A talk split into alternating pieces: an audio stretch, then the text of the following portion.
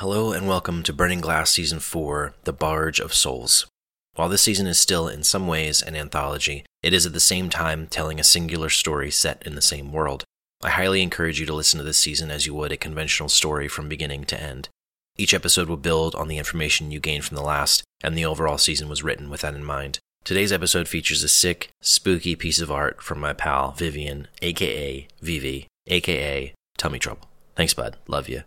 If you'd like to read along with the episode, you can find the text and the artwork on burningglasspodcast.com.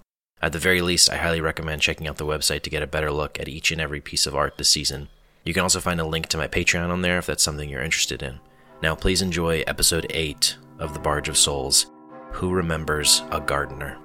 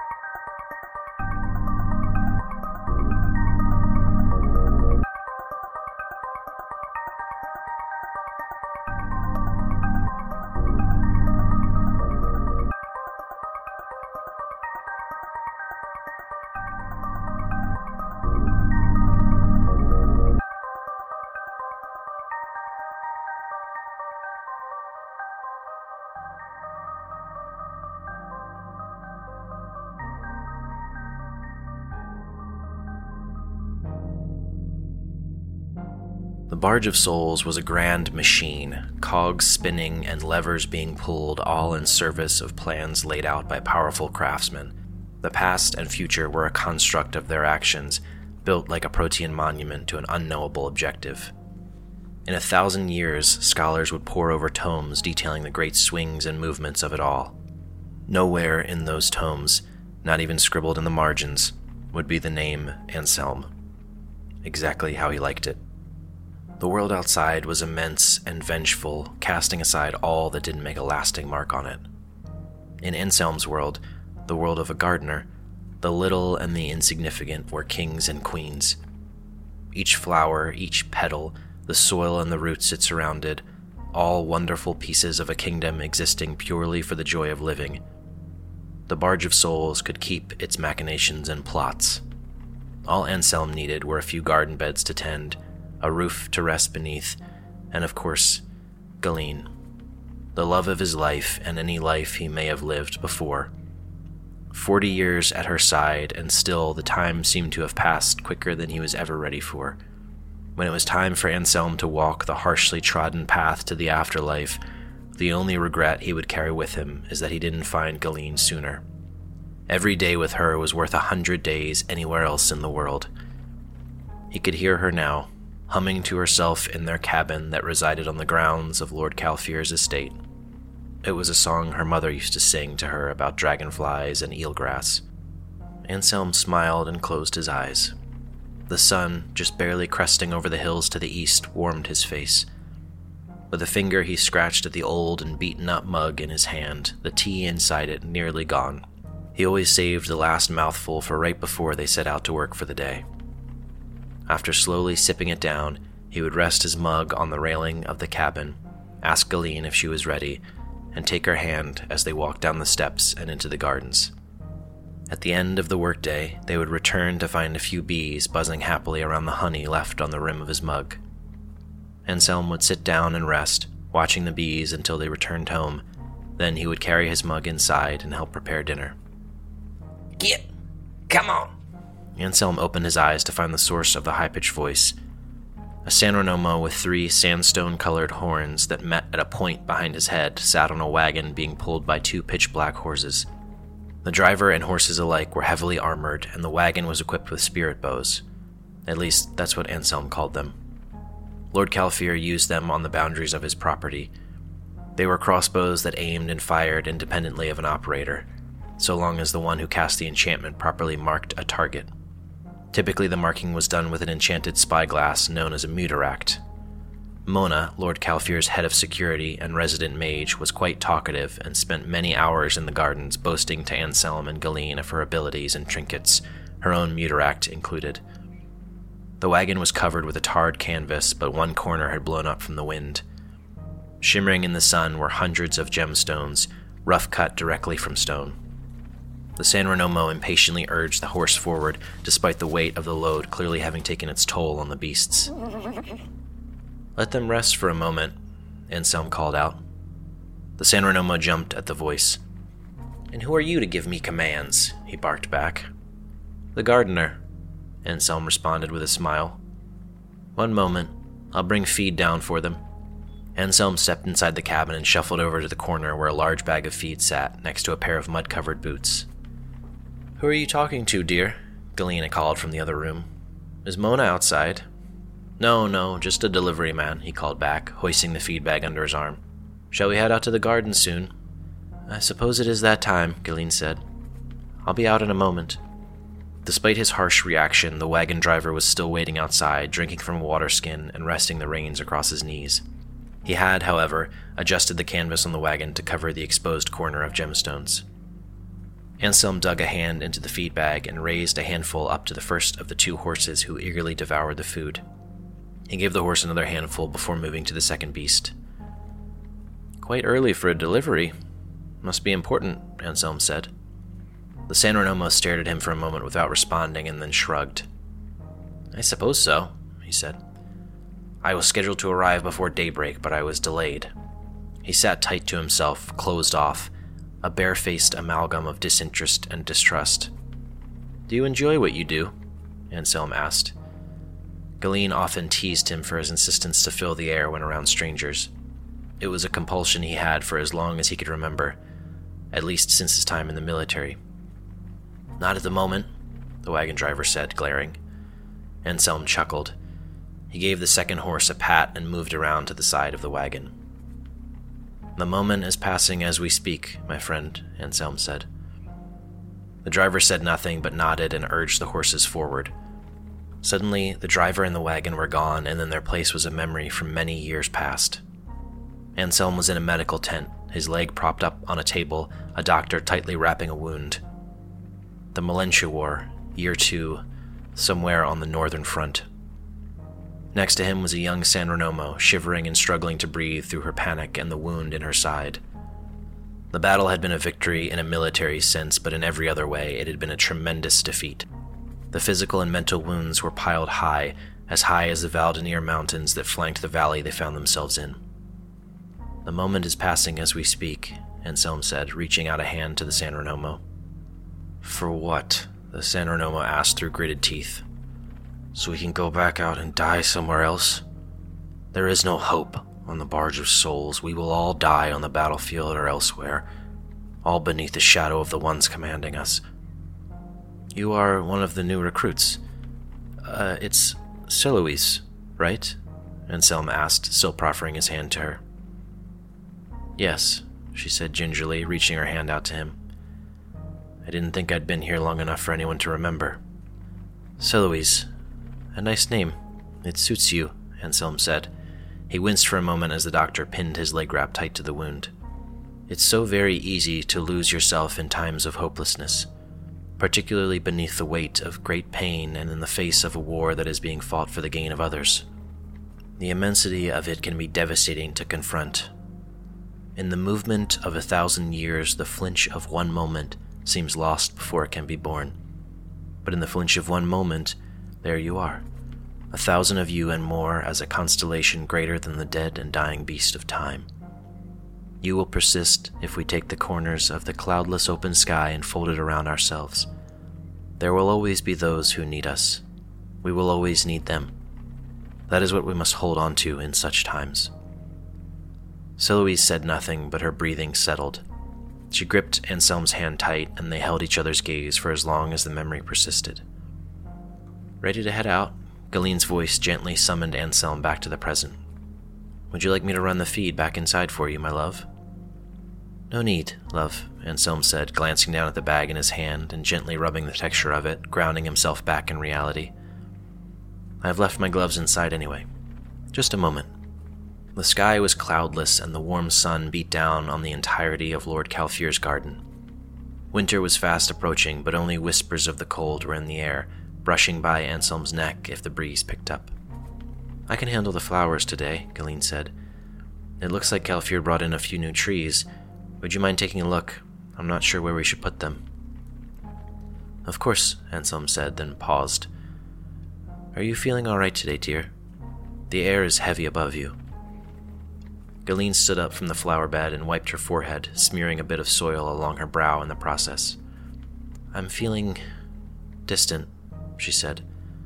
Not from you, but from all of this. From the garden, from my own hands. I feel as if I'm watching it all from afar. It's quite unsettling. Anselm wrapped both arms around her and kissed her forehead as she pulled him close. You will never be far from me, he said. Be gentle with yourself today. We'll go easy, leave a few things undone for tomorrow. Anselm felt her nod against his chest. We're getting old, love, she said. What do you think will happen with the garden when we aren't here to tend to it? Calfear may not be a champion for the people, but if there's one thing he cares about, it's the garden, Anselm said, scanning the area to make sure Mona wasn't nearby. He would sooner see the barge destroy itself than let the gardens fade. Whenever we pass on, I'm sure he will find others capable enough to pick up after us. As for the flowers you cultivate, well, I doubt there is another soul alive who can do what you do. Perhaps we will have to gather them up and take a few bushels with us, if Ysopra would allow it.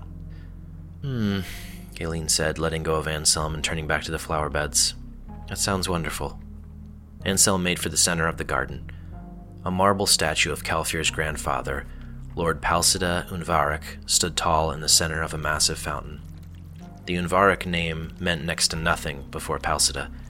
They led a settlement on the eastern coast so small that no historian would remark on it. Palsida was a tinkerer and a man of questionable morals, a fiercely dangerous combination on the Barge of Souls. At the request of Yulfang, he began work on automated sentries designed to track and hunt down humans the Unvarik family fortune was built on the sale of his design, the Ikerans, deadly creatures made of iron and wood with a penchant for violence. As far as Anselm was aware, Calfear was the first lord of the family who refused to keep Ikerans as security on the grounds. They unsettled even him. Only once in his life had Anselm come across an Ikeran. The statue of Palsida and the fountain surrounding it melted away, and in its place was a farmhouse engulfed in flames somewhere in the vast plains around Yulfang, a week prior to Anselm's 32nd birthday, and five years after the Malentia War. Galeen had spotted the smoke from the road, and while she watched the wagon and horses, Anselm ran through the cornfield hoping to help.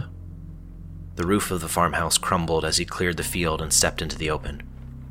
A creature stood at the steps to the porch, holding a canvas bag soaked in blood. It was humanoid in shape, but made entirely of iron plates cords, and quickly spinning wooden cogs, each one enchanted with bright blue sigils. Its face, or what was meant to represent a face, was an iron plate void of any features. The body of the creature was cut and damaged in places and covered in splatters of blood.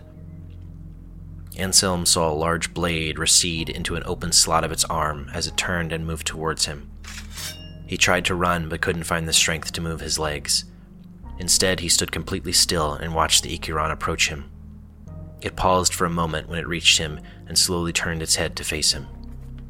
Anselm's blood ran cold and all the air in his lungs evaporated beneath the weight of the Ikeran's eyeless gaze. With a creak, the creature turned its head back and then walked forward into the corn, leaving a trail of blood from the sack it carried. A thin, weak breath returned to Anselm's lungs, and he felt his legs unlock. The farmhouse was far gone, but the barn next to it only smoldered from the roof. Anselm ran forward and plunged through the half open and shattered barn doors. Hello, he shouted over the sound of the flames above. Is anyone here? I can help. He was met with silence and tried again and again as he frantically moved through the barn. One of the pens was covered in blood from two cows that had been slaughtered by the creature. Anselm heard a faint cry from the pen and tried pushing the door open, but one of the cows blocked it. He pulled himself up over the wall and landed with a splash in the pools of blood. Laying down behind one of the cows, completely covered in blood, was a boy. He peered up at Anselm and held out a shaking hand. We're gonna get you out of here, okay? Anselm said. A heavy piece of the roof collapsed somewhere behind him, but Anselm ignored it, stepping over the body of the cow and gently sliding his hands underneath the arms of the boy. He couldn't be more than nine years old. Okay, I'm gonna pick you up now so we can get out of here, Anselm said. I need you to do something for me, okay? There's a lot of smoke in here. I need you to take your shirt and pull it up over your nose. Can you do that? The boy nodded and weakly pulled his shirt up over his nose like he was told. Anselm lifted the boy up and then covered his own face. Instead of trying to climb over the pen, Anselm braced himself and began to kick the door. Another chunk of the roof fell to the ground, and a heavy gust of wind came through the hole, feeding the large fires in the loft. It howled and roared higher. After six heavy kicks, the gate splintered open enough for Anselm to squeeze through. The smoke and exertion were getting to his head, and the barn began to spin. He ran for the exit, each footfall booming in his head like a hammer, the weight of the boy on his arm dragging him forward. Anselm careened out of the barn and carried the boy a safe distance before setting him down and tumbling to the ground next to him. He laid down and gulped breath after breath. The boy sat next to him, coughing, and then spoke up for the first time. We tried to help, he said. Somebody needed help, and we tried to help them. It was what Anselm thought. The boy's family had hidden a refugee from Yulfang. They. My mom and dad told me. The boy began to cry. They told me to hide behind the cows. They said the. They said they see heat. They can't tell it apart from an animal, so I did. I'm so sorry, Anselm said, beginning to catch his breath. I'm going to watch over you. I won't leave you alone. My name is Anselm. My wife Galeen is at our wagon down by the road. What's your name? The boy sniffed and wiped the tears from his face. He gently reached a hand up to the two small horns spiraling from his head as if to make sure they were still there. Anselm hadn't noticed that he was a San Renomo until then. My name is Irfan, the boy said. Thank you. You okay there, old man? A high pitched voice shocked Anselm back to the present.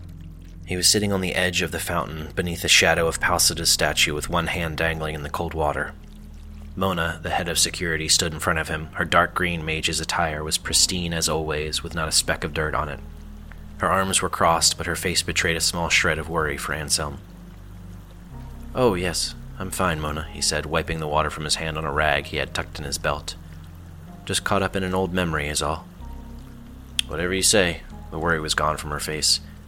I'm here to help with these. She motioned to the four evergreens leaning against one of the hedges. Calfear wants them planted in the south side, around the monument of Calbreda. Hmm, a fine place for them, Anselm said, pulling himself to his feet. A bit of shade in that area will be nice. A harsh shriek emitted from the northern edge of the gardens, followed by a heavy slicing sound, the noise of spirit bows arming themselves, primed to fire. Perimeter breach, Mona shouted, drawing her mutaract. She took a scroll from her belt and whispered an incantation before throwing it straight up. The paper burned bright white and exploded upward into a shield made of sparks, then reformed to an arrow pointed north. Every guard on duty would have seen the call to action. Stay here. It's the safest place in the garden, Mona said, then sprinted towards the alarm. Anselm was not one to lightly disobey an order, but as soon as Mona was out of sight, he ran the opposite way towards the flower gardens to the south, towards Galeen.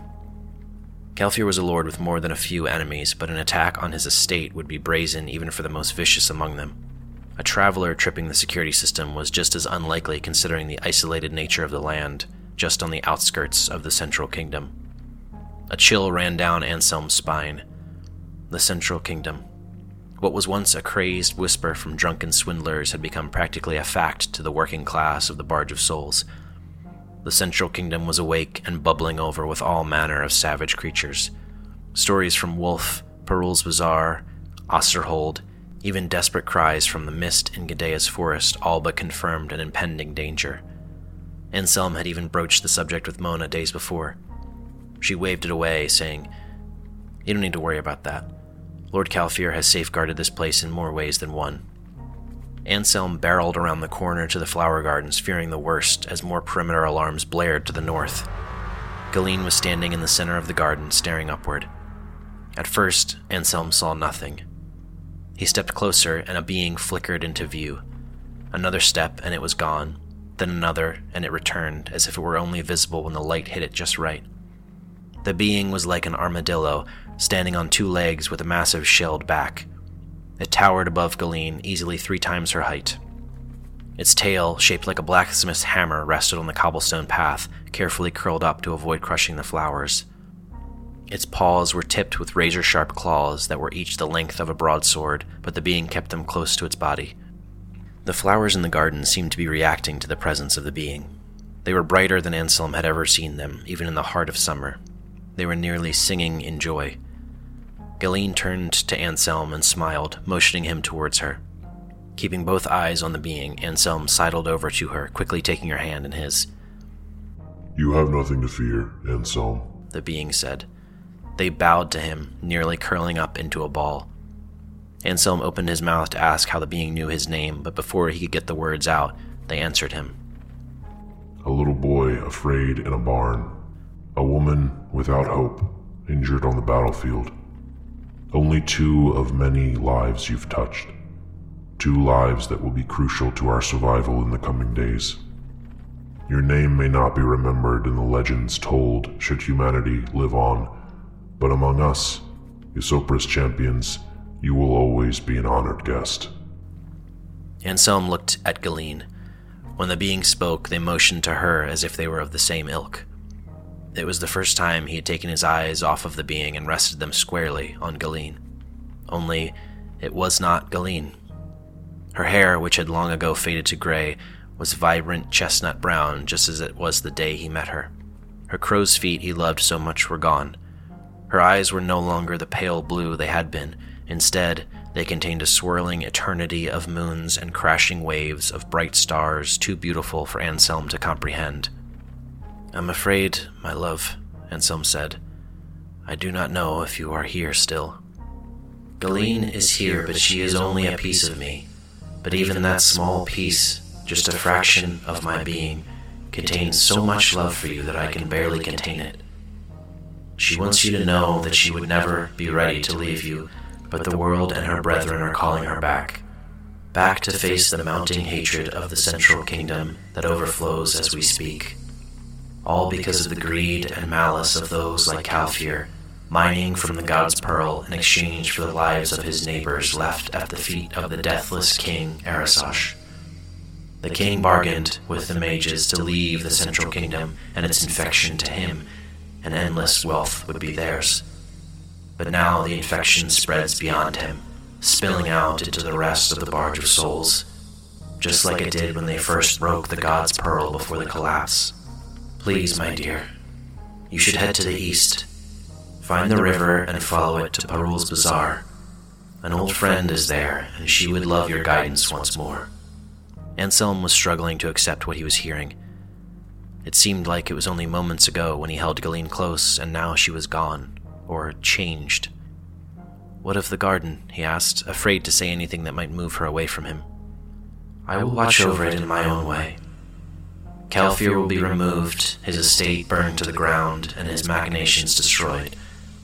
You could return one day, but I fear it will be too dangerous for the time being, while the Central Kingdom thrashes about. Can. can I speak to Galeen one last time? This form is the closest I can get to the Galeen you know, but she is listening, and I can speak for her. The armadillo being turned to leave the garden. I will wait for you outside, Tumo Baru. It was an honor to meet you, Anselm.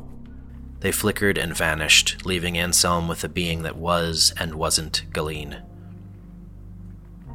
The last forty years were greater than anything I could have hoped for because of you, he said taking her other hand.